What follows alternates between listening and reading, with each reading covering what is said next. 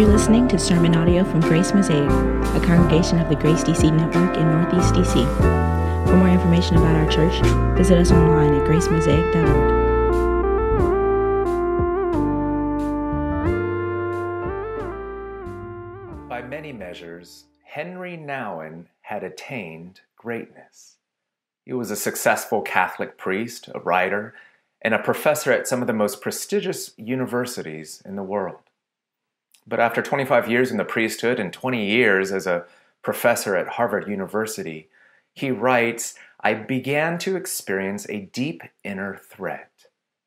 As I continued into my 50s, I came face to face with the simple question Did becoming older bring me closer to Jesus? What a question that's worth pondering. Nouwen explains I found myself praying poorly, living somewhat isolated from other people, and very much preoccupied with burning issues. Everyone was saying that I was doing really well, but something inside was telling me that my success was putting my own soul in danger. And so, as he tells in his wonderful little book, In the Name of Jesus, Henri Nouwen decided to move into the L'Arche community for mentally disabled people, a wonderful Christian ministry. And he did so feeling that God had told him, Go and live among the poor in spirit, and they will heal you. Notice he didn't say, didn't use the words, and you will heal them. It was for Henri, and they will heal you. Nouwen writes, So I moved from Harvard to L'Arche, from the best and the brightest, wanting to rule the world, to men and women who had few or no words and were considered at best marginal to the needs of our society. It was a very hard and painful move, and I am still in the process of making it. But Nouwen explains he continued on in this journey, embracing what he called a small hidden life as a life saving way to let go of power, to let go of control, and to follow the humble way of Jesus. He was entering into a life marked by humility and vulnerability and cruciform love. In other words, this was his journey into servanthood, and you and I are invited into the same. Servanthood. This is an essential calling for the Christian life for one who wants to follow Jesus. Servanthood. But it's a difficult calling because by impulse and by training socially, we want to be first. We're seduced by what we might call firsthood, the condition of wanting to be great, to be recognized, to be influential, to be a somebody by the measures of the world. And yet, by God's grace, we're called into something different, something so different, it often pulls us in the almost exact opposite direction from when we were where we were originally headed towards servanthood. And we're going to talk about this in four parts as we encounter this theme across this passage. First, the temptations of firsthood. Secondly, the dangers of firsthood. Thirdly, the greatness of servanthood. And finally, the secret of servanthood. So, first, let's take a look at the temptations of firsthood. See, the disciples that Jesus was walking with wanted to be first. Great. They hear him refer to himself as the Son of Man on multiple occasions. We hear about one instance in the beginning of our passage here in verses 30 through 32.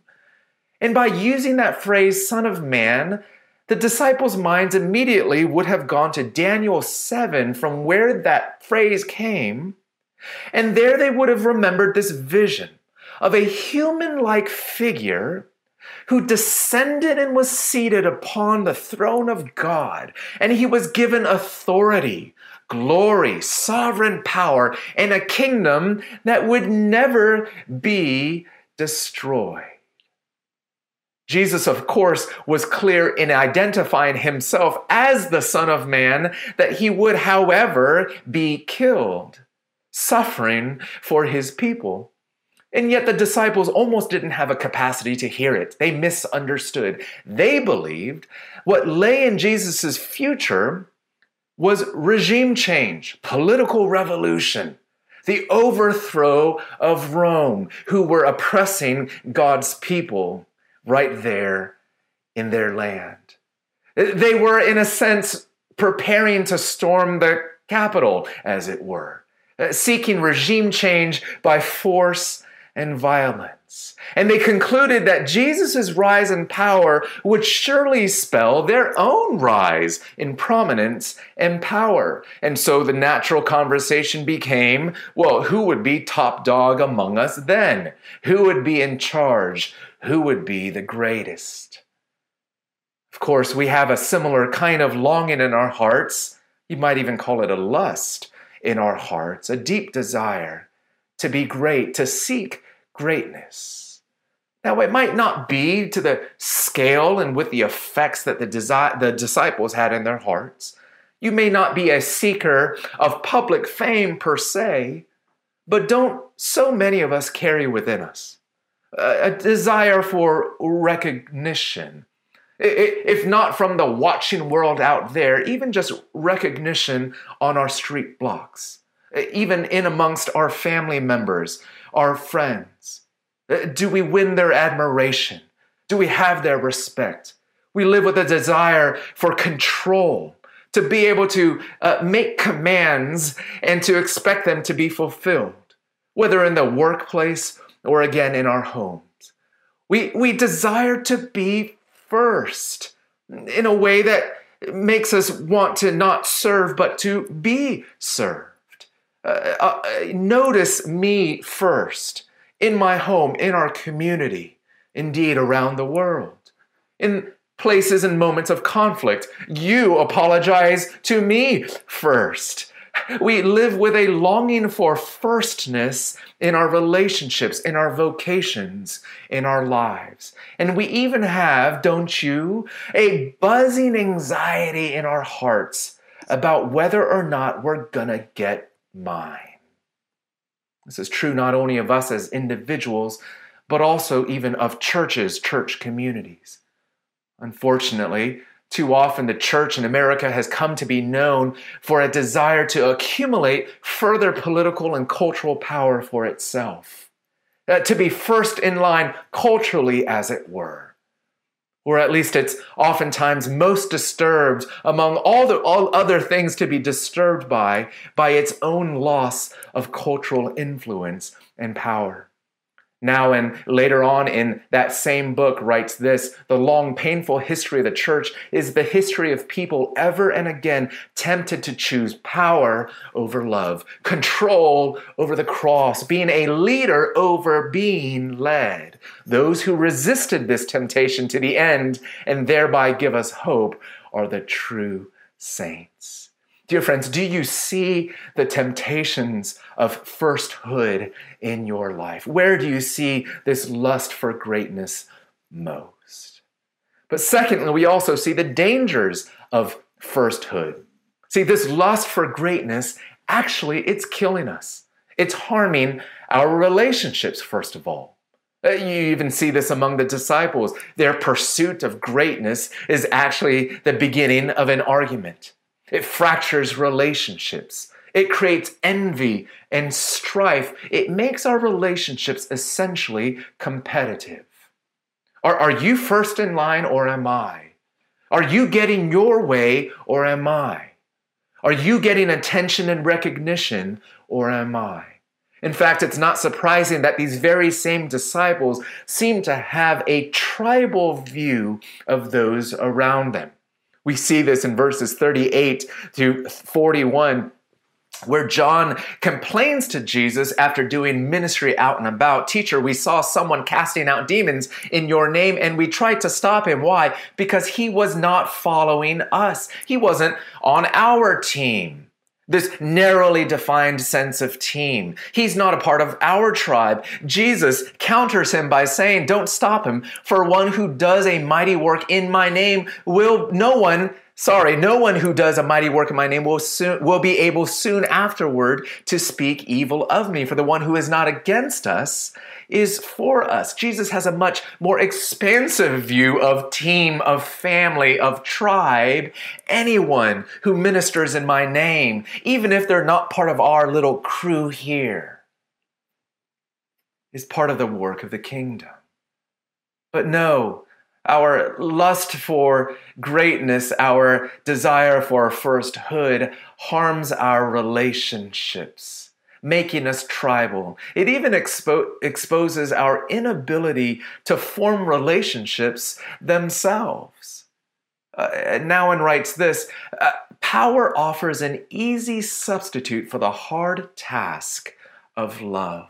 It seems easier to be God than to love God, easier to control people than to love people, easier to own life than to love life. Nouwen continues One thing is clear to me the temptation of power is greatest when intimacy is a threat. He explains that so many people, and maybe even some of us, who gravitate towards greatness are actually people who do not know how to develop healthy, intimate relationships and who've opted for power and control instead. He says many Christian empire builders have been people unable to give and receive love. Uh, we don't want to open our hearts. And, and, and, so instead, we open up power structures uh, and ways to maintain control of our environment and of other people. Uh, this way of living harms our relationships. It actually also harms our neighbors, those immediately around us as well. Uh, we see this in verse 42, where Jesus warns whoever causes one of these little ones who believe in me to sin, it would be better for him if a great millstone were hung around his neck and if he were thrown into the sea. This warning about the way in which those who are seeking greatness so often trample over those who are vulnerable, trampling over them in order to get ahead. Uh, have you been doing that recently in the workplace or on your street blocks? No, or, or, rather, even manipulating people around you, keeping them in line just so that you can be first. First in attention, first to comfort, first to recognition. Again, even in our own households. Jesus warns us about the ways in which we harm people by our pursuit of greatness, but also we need to recognize the way that we harm ourselves.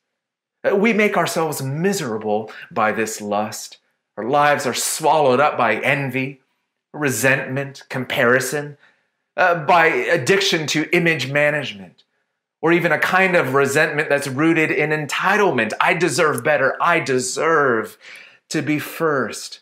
It makes us deeply uh, miserable. It, it makes us broken on the inside and even in our relationships again. The way in which we live for the applause of others, maybe your boss, or maybe you're just dying to hear a compliment from your roommate or your spouse and you're ma- manipulating conversations in order to hear it. Or maybe it's the way in which we harm ourselves by overlooking sin in our lives because we're too busy trying to get ahead, uh, too busy trying to establish recognition for ourselves. Jesus warns us against this when he gives us this very grave warning about the power of sin, calling us to do whatever it takes in order to defeat sin, lurking sin in our hearts. He says in verse 43 and if your hand causes you to sin, cut it off. Wow. If it is better for you to enter life crippled than with two hands to go to hell to the unquenchable fire. And if your foot causes you to sin, cut it off. It is better for you to enter life lame than with two feet to be thrown into hell. No, Jesus isn't contradicting what the Bible describes as security for those who are in Christ. It's not to say just when you make mistakes, therefore your whole soul all over again is in danger to hell and judgment, as if the blood of Christ might fall short. No, Jesus rather is talking in extreme terms to warn us about the dangers of sin that's left undealt with in our hearts and he's also pointing us to the nearly extreme, certainly radical measures that we need to take to give attention to the dangers of sin within. In, in other words, would you, dear friend, be willing to take a lesser job, uh, or, or even to forego or cut off a career advancing opportunity, if that itself might actually inflame in your heart an addiction that you have to greatness, to being first, uh, if it might actually ruin your soul to pursue those things in the way that you presently have been. Or try this one. Would you be willing to get rid of your smartphone, to cut it off? If it actually helped you to be more righteous and whole in your relationships, more present with your roommates or with your family. What sort of extreme measures have you been unwilling to take in order to tend to the sin that might be destroying you within? See, friends, worst of all, of course, about this uh, temptation towards greatness, uh, we're pointed to the dangers of our inability to even see Christ. Jesus tells the disciples who he is, and the disciples completely miss him. He says, I am the Son of Man, and yet I must die. This is how I'm going to redeem the world. And yet in verse 20, 32, we're told, but they did not understand the saying, and they were afraid to ask him. See, the greatest danger, of course, of living according to our firsthood, living in lust of greatness, is that we cannot see God. Dear friends, do you see signs of this danger? Are you eager to uh, liberate your souls from these dangers? Well, Jesus offers us an alternative to firsthood. It's called servanthood. Our third point, the greatness of servanthood. We are called to be a servant of all. Jesus, we're told in verse 35, sat down and called the 12. He said to them, If anyone would be first, he must be last and servant of all. He uses a word in the Greek diakonos that's often translated deacon. It means servant. It refers to a, king's attendant. It's someone who takes orders from another, someone who waits on tables or who even carries out menial duties. This is what Jesus said ought to characterize his people, followers of Christ waiters of tables, conductors of menial duties. This is an invitation to renounce our need for recognition, to renounce our need for control. This is an invitation as a servant to sacrifice for others. Kids, maybe hear some language that might help you understand what this means. Jesus is telling us to always be a helper. That even when you're in a room with your friends or maybe a brother or sister, that you're not just thinking about whether you're having fun, but you're always thinking about whether the other kids are too. Where you're living a life of sharing and giving, not just taking and receiving. Friends, here is an invitation to servanthood. Not only dying to power, but actually using the power that God has given to you to lift others up. This is cruciform love, promoting other people rather than myself. This is how Jesus uh, teaches his disciples. He pulls a child in front of them to use that child as sort of an illustration. And he says, we're told in verse 37 whoever receives one such child in my name receives me. And whoever receives me receives not me, but him who sent me. In other words, he takes this child and he says, if you're to be a servant, well, what you need to do is to take one like this child. Children in that day in the ancient world were absolutely overlooked and forgotten. Uh, they had a low social status, quite different from our modern world in many ways. Uh, Jesus is saying, uh, serve the overlooked and the forgotten. Serve and love the vulnerable. Lift them up. Use the capacity, the resources, the opportunities that you have to lift up the most vulnerable around you. That is how Jesus defines true greatness. Being servants that give and lift up rather than take and self promote. This needs to be true of ourselves. It also needs to be true of our communities, both local and wider. See, a church cannot be said to be faithful to Christ unless it is most known for serving the most vulnerable. And it's, this is also true as well. A nation cannot be said to be great unless it is most known for lifting up its most vulnerable, unless its citizens are best known as servants of all. Now, two points quickly of clarification that this isn't just about artificially lowering ourselves as much as we can. It's not about false humility sort of a counterfeit servanthood, sort of slumping your shoulders and pretending you're lowly. Rather, it's more about lifting others up, giving others the spotlight, perhaps, that is most naturally given to you. It's not about hiding from recognition as much as it's about spending time in those places that no one else wants to go to that might mean that you love and serve in a way that results in your being overlooked. And it doesn't mean certainly that God won't call people into positions of prominence or even wealth or possession. The question is are you living lustfully, gazing in that direction?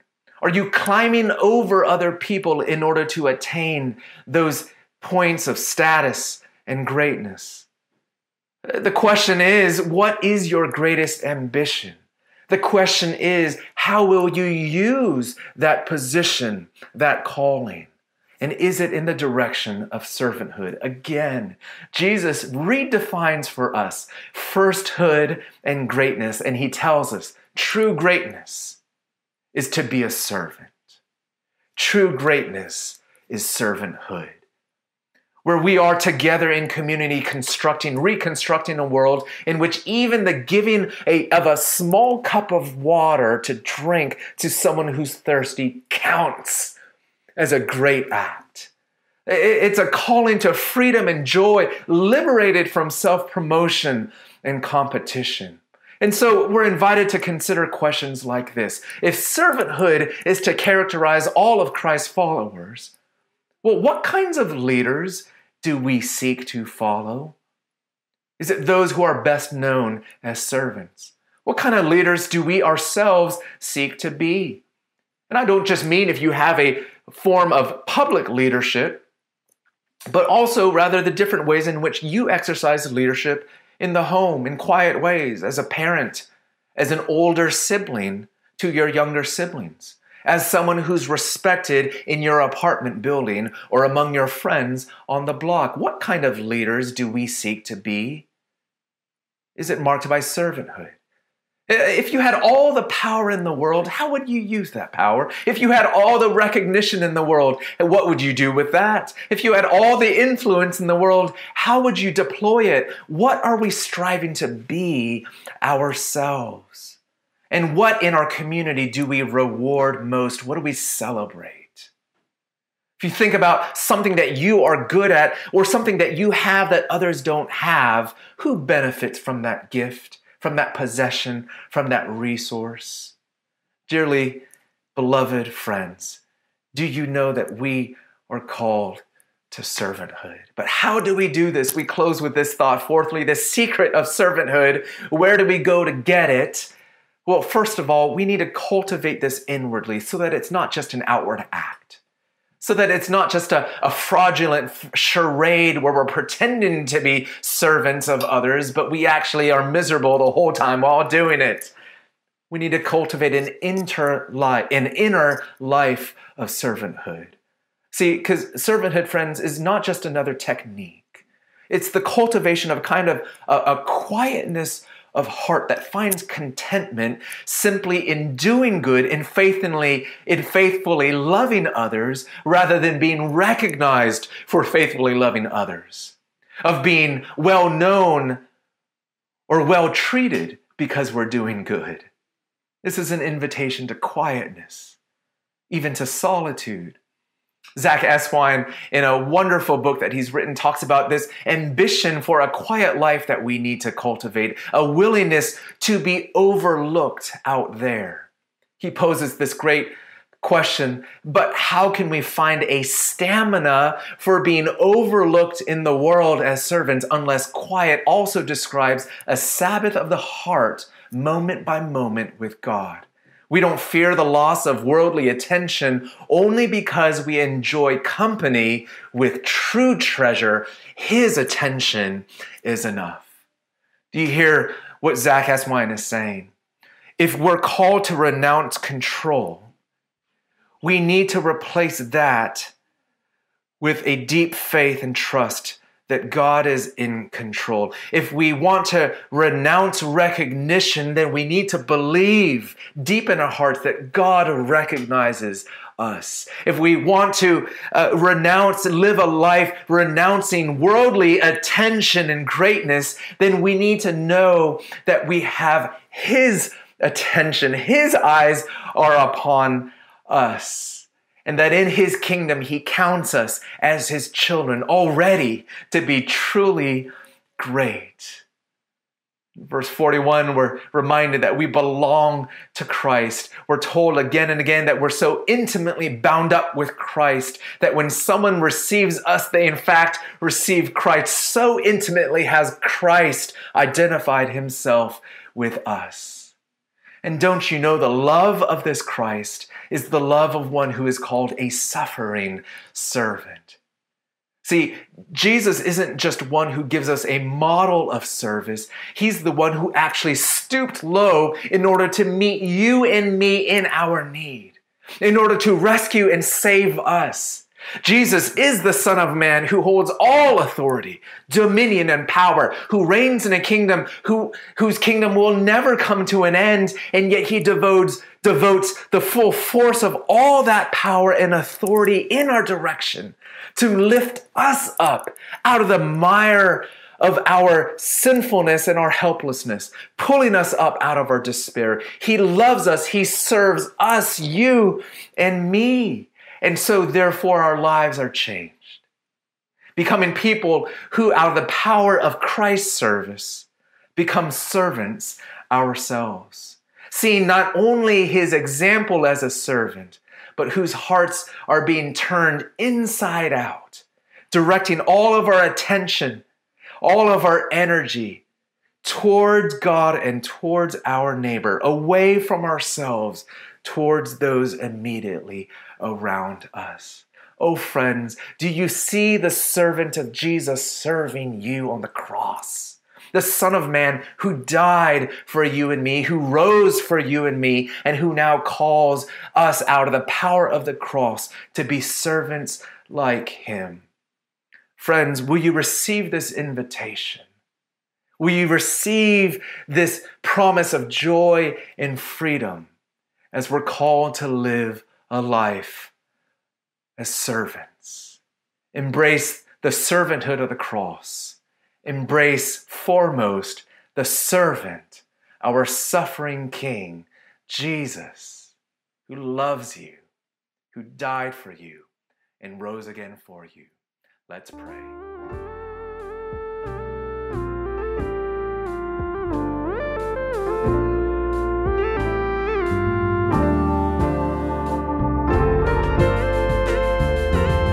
Thanks for listening to this podcast from Grace Mosaic.